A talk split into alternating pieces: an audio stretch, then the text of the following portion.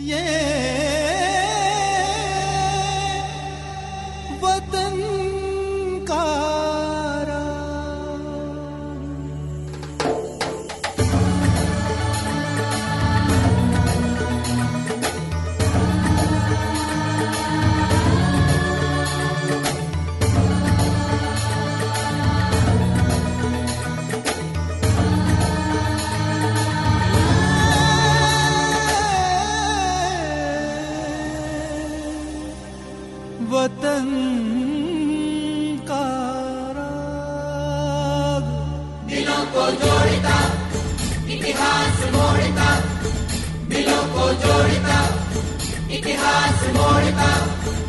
बेटा धरती को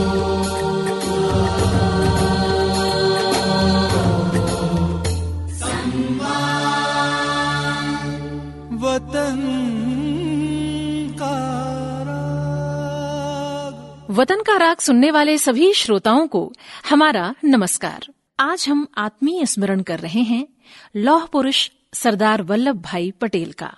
विद्यार्थियों की एक टोली पढ़ने के लिए रोज़ाना अपने गाँव से छह सात मील दूर दूसरे गाँव जाती थी।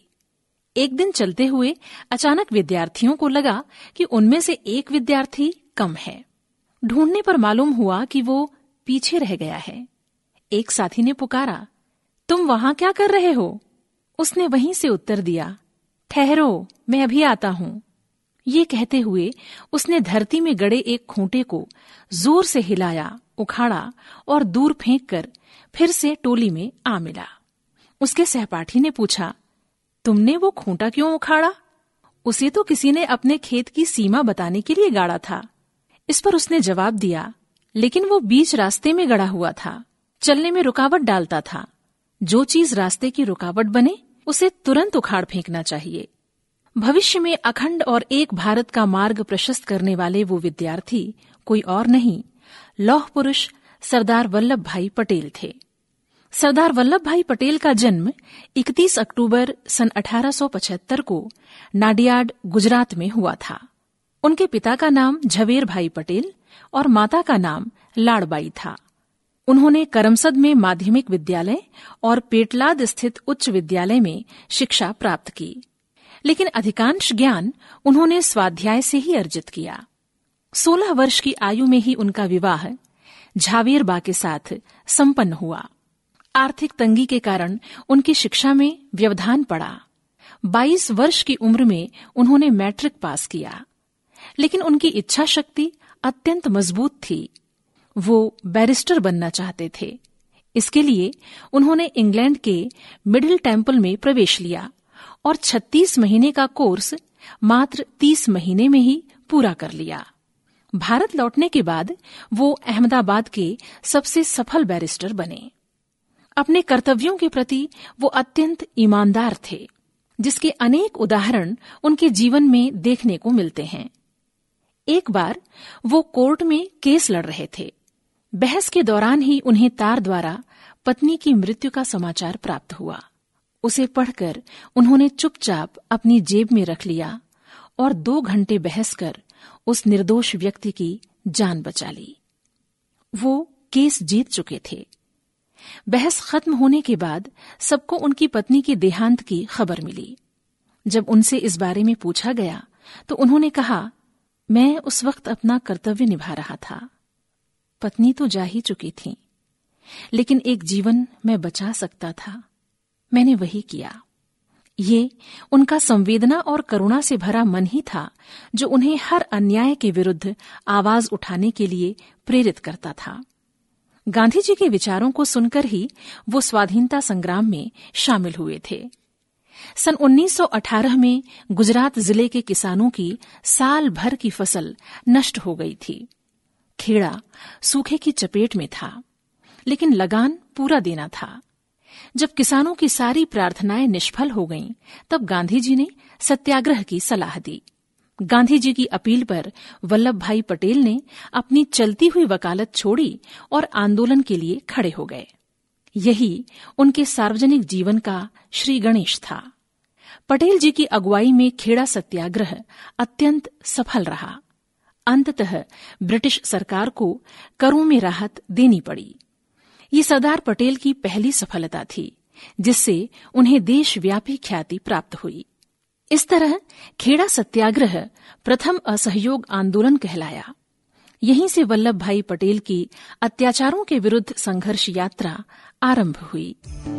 सदियों के अत्याचारों की मूल कथा है आज जगी। सदियों के अत्याचारों की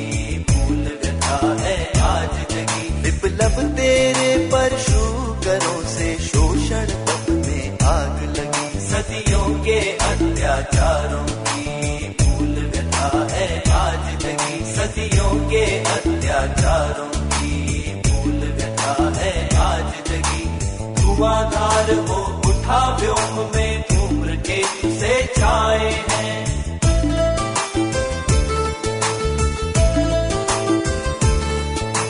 छली प्रपंची अंतस्थल में आशंकाएँ लाए हैं।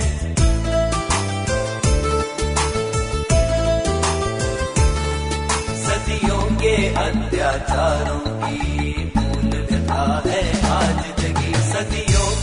के अत्याचारों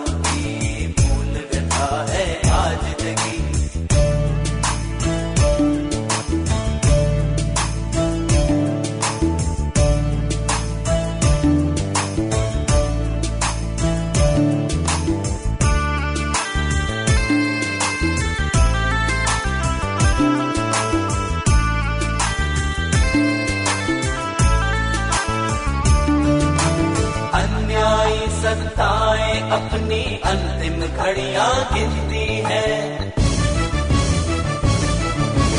आँख तरे रे भौह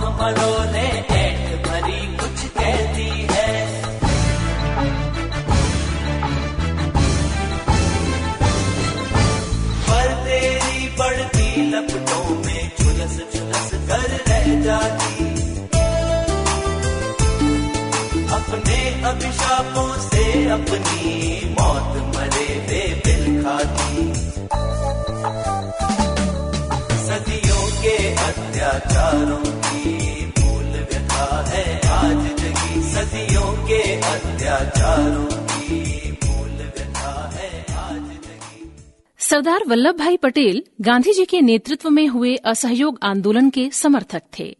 उन पर गांधी जी के कार्यों और आदर्शों का बहुत गहरा प्रभाव था। यही कारण है कि आगे चलकर उन्होंने संपूर्ण स्वदेशी को अपना लिया था। उन्हीं दिनों ब्रिटिश शासन ने भारतीय झंडा फहराने पर प्रतिबंध लगा दिया था। गांधी जी जेल में थे। ऐसे समय में इस कानून के विरुद्ध सन 1923 में नागपुर में हुए झंडा सत्याग्रह का नेतृत्व सरदार वल्लभ भाई पटेल ने किया। उन्होंने गुजरात में शराब छुआछूत जातीय भेदभाव जैसी कुरीतियों का जमकर विरोध किया। सन 1922, 1924 और 1927 तीन बार वो अहमदाबाद के नगरपालिका अध्यक्ष भी चुने गए। सन 1928 में प्रांतीय सरकारों ने किसानों के लगान में 30 प्रतिशत तक की वृद्धि कर दी। सरदार वल्लभ भाई पटेल ने ऐसे कठिन समय में अपनी आवाज़ बुलंद करते हुए बारडोली सत्याग्रह का नेतृत्व किया। ब्रिटिश सरकार ने इस आंदोलन को कुचलने का भरपूर प्रयास किया, लेकिन इसका कोई प्रभाव नहीं हुआ। आंदोलन जारी रहा। अंततः विवश होकर सरकार को झुकना पड़ा। एक न्यायिक अधिकारी ब्लूमफील्ड और एक राजस्व अधिकारी मैक्सवेल को इस मामले की जाँच का दायित्व सौंपा गया। गहरी पड़ताल के बाद उन्होंने इस लगान वृद्धि को गलत ठहराया और इसे घटाकर छह दशमलव शून्य तीन प्रतिशत कर दिया। ये वल्लभ भाई पटेल की बड़ी जीत थी। बारडोली सत्याग्रह अखबारों के मुख्य पृष्ठ पर छा गया। देश भर में इसकी चर्चा हुई। इस आंदोलन की सफलता के बाद ही वहाँ की महिलाओं ने वल्लभ भाई पटेल को सरदार की उपाधि प्रदान की और वो कहलाए सरदार वल्लभ भाई पटेल। वो वाकई सरदार थे, मुखिया थे। वो कहा करते थे कि मनुष्य को क्रोध नहीं करना चाहिए, उसे ठंडा रहना चाहिए। लोहा भले ही गर्म हो जाए, हथौड़े को तो ठंडा ही रहना होगा, अन्यथा वो स्वयं अपना हत्था जला डालेगा। कोई भी राज्य प्रजा पर कितना ही गर्म क्यों न हो जाए, अंत में उसे ठंडा होना ही पड़ेगा। उनका मानना था कि एकता के बिना जनशक्ति शक्ति नहीं है, जब तक उसे सामंजस्य में न लाया जाए और एकजुट न किया जाए। उन्होंने अपने नेतृत्व के बल पर अनेक बार लोगों को एकजुट किया और वांछित परिणाम हासिल किए। वो वाकई लौह पुरुष थे। जिनकी इच्छा शक्ति इतनी मज़बूत थी और युक्तियाँ इतनी विवेक सम्मत कि कठिनाइयाँ समाधान को स्वतः रास्ता देकर किनारे हो जाया करती थीं। लक्ष्य कितना भी कठिन क्यों न हो, उनका उद्देश्य सिर्फ़ चलना या संघर्ष करना नहीं, हर हाल में विजयी होना था सन 1930 में उन्होंने गांधी जी के आह्वान पर नमक सत्याग्रह में भाग लिया इस अवसर पर उन्होंने इतना प्रभावशाली भाषण दिया कि हज़ारों लोग उनके शब्दों से प्रभावित होकर इस सत्याग्रह में शामिल हुए। सन 1942 के भारत छोड़ो आंदोलन में भी वो गांधी जी के साथ रहे। सभी प्रमुख नेताओं के साथ वो भी गिरफ़्तार हुए और सन 1945 तक अहमदनगर जेल में कैद रहे। करो जितना जी चाहे, हम नहीं शीश झुकाएँगे अब तो अड़कर बैठ गए भारत बनाएँगे। दमन करो जितना जी चाहे। दमन करो जितना जी चाहे। हम नहीं शीश झुकाएँगे। हम नहीं शीश झुकाएँगे। दमन करो जितना जी चाहे, हम नहीं शीश झुकाएँगे। दमन करो जितना जी चाहे, हम नहीं शीश झुकाएँगे। अब तो अड़कर, अब तो अड़कर बैठ गए। भारत स्वाधीन बनाएँगे, अब तो अड़कर बैठ गए। भारत स्वाधीन बनाएँगे, अब तो अड़कर बैठ गए।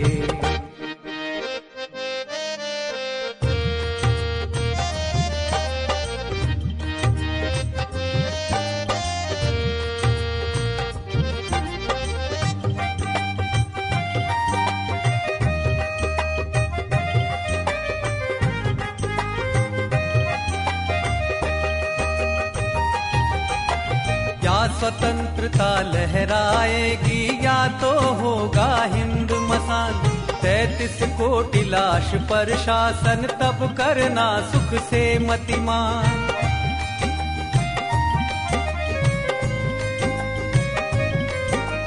या स्वतंत्रता लहराएगी, या तो होगा हिंद मसान। तैतीस कोटि लाश पर शासन, तब करना सुख से मतिमान। वीर ब्रिटिश, अब शांत प्रजा के खून की नदी बहा डालो। गिरफ़्तार कर लो गांधी को, ज़िंदा उसे जला डालो।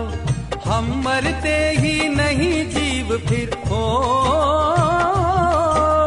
हम मरते ही नहीं, जीव फिर नया वस्त्र पहराएँगे, अब तो अड़कर।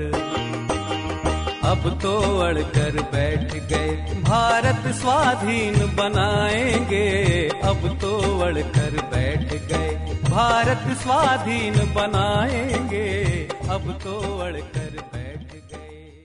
15 अगस्त सन 1947 को भारत आज़ाद हुआ और वल्लभ भाई पटेल को देश के पहले उप प्रधानमंत्री गृह मंत्री और सूचना एवं प्रसारण मंत्री का दायित्व सौंपा गया। उस समय की सबसे बड़ी चुनौती थी अलग अलग रियासतों में बंटे भारत को एक सूत्र में बांधना। सरदार पटेल ने पाँच छोटी बड़ी रियासतों का भारतीय संघ में विलय करने का अविस्मरणीय कार्य किया। विश्व इतिहास में ऐसे एक भी व्यक्ति का उदाहरण नहीं है जिसने इतनी बड़ी संख्या में राज्यों का एकीकरण किया हो।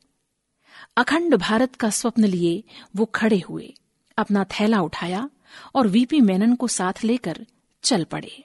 वो उड़ीसा पहुँचे और वहाँ के तेईस राजाओं से कहा कि वो भारतीय संघ में शामिल हो जाएँ। उनकी भाषा स्पष्ट और कड़ी थी। उन्होंने कहा, कुएँ के मेढक मत बनो, महासागर में आ जाओ। इस तरह उड़ीसा की जनता का सपना कुछ ही घंटों में साकार हो गया। यहाँ से वो नागपुर पहुँचे और 38 राजाओं से मिले। सरदार पटेल ने इन राज्यों की बादशाहत को समाप्त कर भारतीय संघ में मिला लिया। इसी तरह वे काठियावाड़ पहुँचे और वहाँ की 250 रियासतों का भारत में विलय किया। एक शाम वो मुंबई पहुँचे। आसपास के राजाओं से बातचीत क्या की, उनकी राजसत्ता ही लेकर चले आए और एक भारत के नक्शे पर उसे जड़ दिया। जोधपुर, त्रावणकोर भोपाल, जूनागढ़, कश्मीर, हैदराबाद जैसी रियासतें उनके समक्ष चुनौती बनकर खड़ी थीं। लेकिन पटेल लौह पुरुष थे। 15 अगस्त 1947 तक केवल तीन रियासतें, कश्मीर, जूनागढ़ और हैदराबाद को छोड़कर सभी रियासतों को भारत में मिलाकर उन्होंने आज के भारत की तस्वीर तैयार कर दी थी। 9 नवंबर सन 1947 को जूनागढ़ भी भारतीय संघ में शामिल हो गया। 13 नवंबर को सरदार पटेल ने सोमनाथ के भग्न मंदिर के पुनर्निर्माण का संकल्प लिया। सन 1948 में हैदराबाद का भी ऑपरेशन पोलो के तहत चार दिन की सशस्त्र कार्रवाई द्वारा भारतीय संघ में विलय करा लिया गया। पाँच रियासतों का एकीकरण विश्व इतिहास का एक आश्चर्य था। ये एक रक्तहीन क्रांति थी। गांधी जी ने इस उपलब्धि पर सरदार पटेल से कहा था कि रियासतों की समस्या इतनी जटिल थी कि इसे केवल तुम ही हल कर सकते थे। अपनी कूटनीति, दूरदर्शिता और प्रबल इच्छा शक्ति के बल पर सरदार पटेल ने भारत को एकता के सूत्र में बाँध दिया और लौह पुरुष कहलाए। उनका जन्म दिवस राष्ट्रीय एकता दिवस के रूप में मनाया जाता है। विद्वानों ने उन्हें भारत का बिस्मार्क कहा। लेकिन लंदन टाइम्स ने इस पर टिप्पणी की कि जर्मनी के एकीकरण से जुड़ी बिस्मार्क की चुनौतियाँ पटेल की चुनौतियों के समक्ष कुछ भी नहीं थीं। इसलिए बिस्मार्क की सफलताएँ पटेल के सामने महत्वहीन रह जाती हैं। सरदार पटेल का स्वास्थ्य अब लगातार गिरता जा रहा था, लेकिन उनकी संकल्प शक्ति में कभी कोई कमी नहीं आई। राष्ट्र सेवा करते हुए ही 15 दिसंबर सन 1950 को उन्होंने अंतिम सांस ली। देश आंसुओं में डूब गया। नम आँखों से डॉक्टर राजेंद्र प्रसाद ने सरदार पटेल की चिता के पास भाषण देते हुए कहा, सरदार के शरीर को तो अग्नि जला रही है, लेकिन उनकी प्रसिद्धि को दुनिया की कोई अग्नि नहीं जला सकती। सन उन्नीस में सरदार वल्लभ भाई पटेल को मरणोपरांत भारत रत्न से विभूषित किया गया। 31 अक्टूबर सन 2018 को सरदार सरोवर बाँध के पास स्थित साधु बेट नामक स्थान पर उनकी एक विशाल मूर्ति, स्टैच्यू ऑफ़ यूनिटी, स्थापित की गई, जो विश्व की सबसे ऊँची मूर्ति है। ये मूर्ति लौह पुरुष सरदार पटेल के यश को सदियों तक कहती रहेगी। भारत को एकता के सूत्र में बांधे रखेगी। नमन ऐसी महान विभूति को। भारत जननी, तेरी जय, विजय हो। हो, भारत जननी।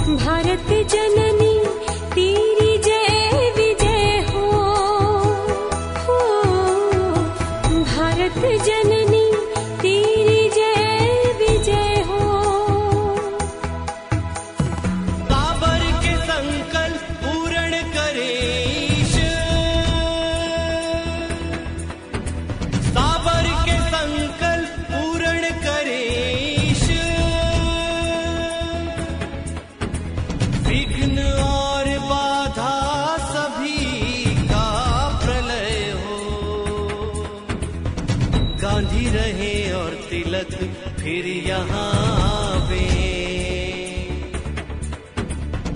अरविंद लाल महेंद्र की जय हो। भारत जननी, तेरी जय, विजय हो।